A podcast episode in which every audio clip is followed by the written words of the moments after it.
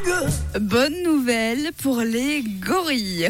On se rend aux États-Unis ce midi, plus précisément au zoo de Fort Worth au Texas, où mardi passé, une maman gorille enceinte montrait des signes de complications.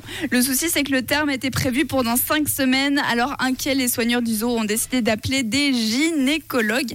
Normalement, ils s'occupent des humains, mais en examinant la gorille, ils ont constaté qu'il y avait des similitudes avec une femme humaine et que c'était très très proche décident donc de prendre la même décision que ce qu'ils auraient pris pour une femme humaine, c'est-à-dire de lui faire une césarienne. Alors entourés par des vétérinaires, ils se mirent donc au travail et ils ont réussi à sortir Jamela, le bébé gorille sans encombre.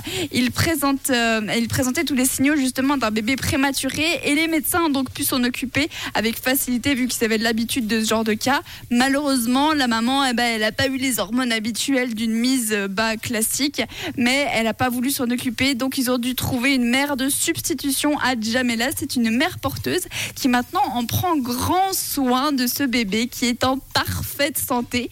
Et ça, franchement, c'est une bonne nouvelle.